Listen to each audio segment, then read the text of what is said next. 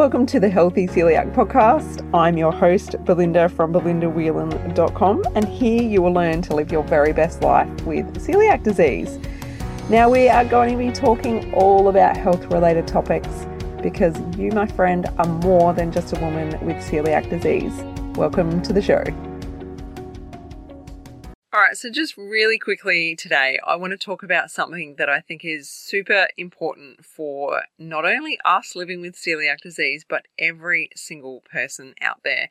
And this is the one thing that controls every single thing in our life. It controls our habits, it controls how we eat, it controls how we show up in the world, and it's the simple thing of your mindset.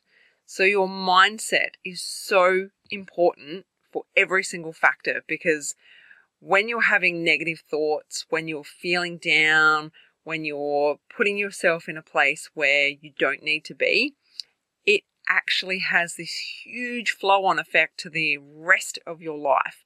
But when you're in a positive state, when you're feeling good, when you're thinking positive thoughts, and when you're focused on where you're going, what you're doing, and a positive outcome, your life can be very, very different. Now, for those of you that have listened to my episode where I talked about how I had postnatal depression, you'll know that I was in a pretty dark place for quite some time. And I managed to get myself out of that by focusing on a number of factors, but mindset was one of the biggest ones. So I had to have a shift in the way that I was focusing on my life. I had to have a shift in where I was putting my energy. And when I started to really focus back on my mindset, I realized that there were so many habits that had snuck into my life that were never part of my life before. And it's been a journey and it's taken time to get out of those habits. But I look back now and realize that they were all contributing to feeling the way that I was feeling. And I know that mindset plays such a huge role in my life. And I can see, even just in the last few months, some more shifts and some more focuses that I have made, how much of a difference it's made in my life again. And it's just a couple of little tweaks, and I just want to share those with you today because I really truly believe that they can make a huge difference in your life as well. Now, for your mindset, what do you need to do to change it? Because it's like driving a car. You don't just wake up one day and you know how to drive a car. You have to learn how to drive that car. You have to have lessons and it takes time and you get better and better at it the more you do it. And it's exactly the same with your mindset. The more you focus on it, the more you can push out those negative thoughts, the more that you can add in those positive thoughts. So it's about what you're feeding into your mindset. So it's really important when you focus on this that you are eliminating as many things as possible that are negative. So you may have heard me talk about this in other episodes. And it's what you consume. So, what you consume affects your mindset. It's what you're listening to in the morning, it's what you're watching on TV, you know, whether you're putting the radio on in the car on your way to work, what you're looking at on your phone first thing in the morning, it's all going into your mindset. So, you don't want to be listening to negative things. You don't want to be feeding your mindset all these negative things. And it's known that the first 20 minutes of you waking up in the morning is when you are the most susceptible to feeding your brain and absorbing that information. So, if in the first 20 minutes of you waking up in the morning and you pick up your phone and you're scrolling social media or, or you're reading the news article for the day, you are probably absorbing a lot of negativity into your head and absorbing that and taking it on and going about your day with that already in your mindset. Whereas if you don't do those things, so you don't listen to the news, you don't listen to this negativity coming in in drones basically, like it just is one thing after the other, it can be a very different start to your day. So, how can you change this? What can you do instead? So, I get up in the morning and I read affirmations. So, I have affirmations on my phone.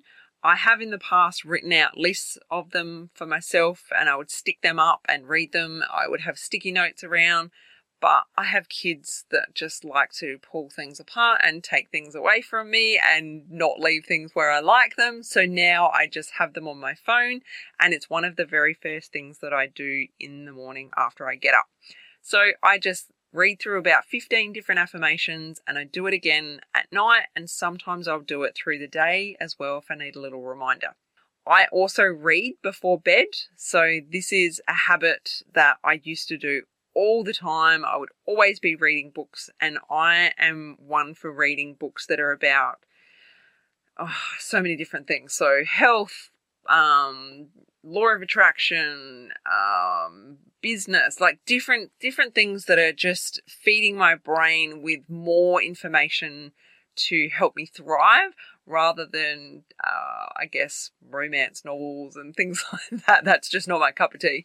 But I mean that could be great for you as well. I'm not saying that romance novels are bad or negative or anything at all. Not not even in the slightest. I'm just letting you know that this is the type of book style that I like to read. So I feed my brain with these types of things before bed. And what I also like to do as well is I love to listen to meditations or hypnosis sort of audios before I go to bed as well. And they help me get my brain or my subconscious mind rather into a state where I can take on board all this positive energy and go to bed in a deep, restful sleep by listening to this amazing audio program that I, you know, pick depending on what I feel like at that particular time. Um, I have lots of different ones that I listen to, but I find that feeding my brain with this type of information really helps me. I don't watch the news. I don't listen to the news. I follow nothing about the news. Um, I, I find that scrolling through Instagram can be negative enough for me, or even Facebook. I, I try my best not to do that very much anymore because I find that even that just lowers my energy and changes my mindset because there's so many negative things that I I just don't want to have access to. I don't want to be bombarded with it on a daily basis. So I do my very best to avoid it. And for some people that may seem ignorant or it might seem crazy. I, I don't know. Let me know what you think of that. But for me, I'm an empath and I take on board things very, very easily, very, very quickly. I pick up on people's energy and I absorb that very easily. So I find that if I'm bombarded with too much negativity online, then that affects me very, very deeply. And the thing is, many people are exactly the same, but they just don't realize it.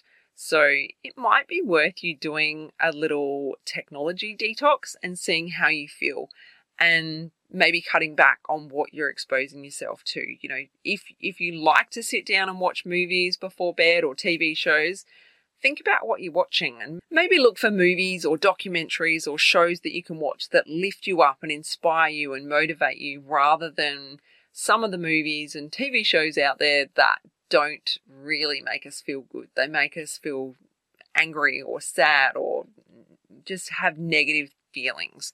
So we are these amazing beings that constantly absorb what's around us and it's as simple as changing a few little tweaks in your life to improve your mindset and to focus on what you want.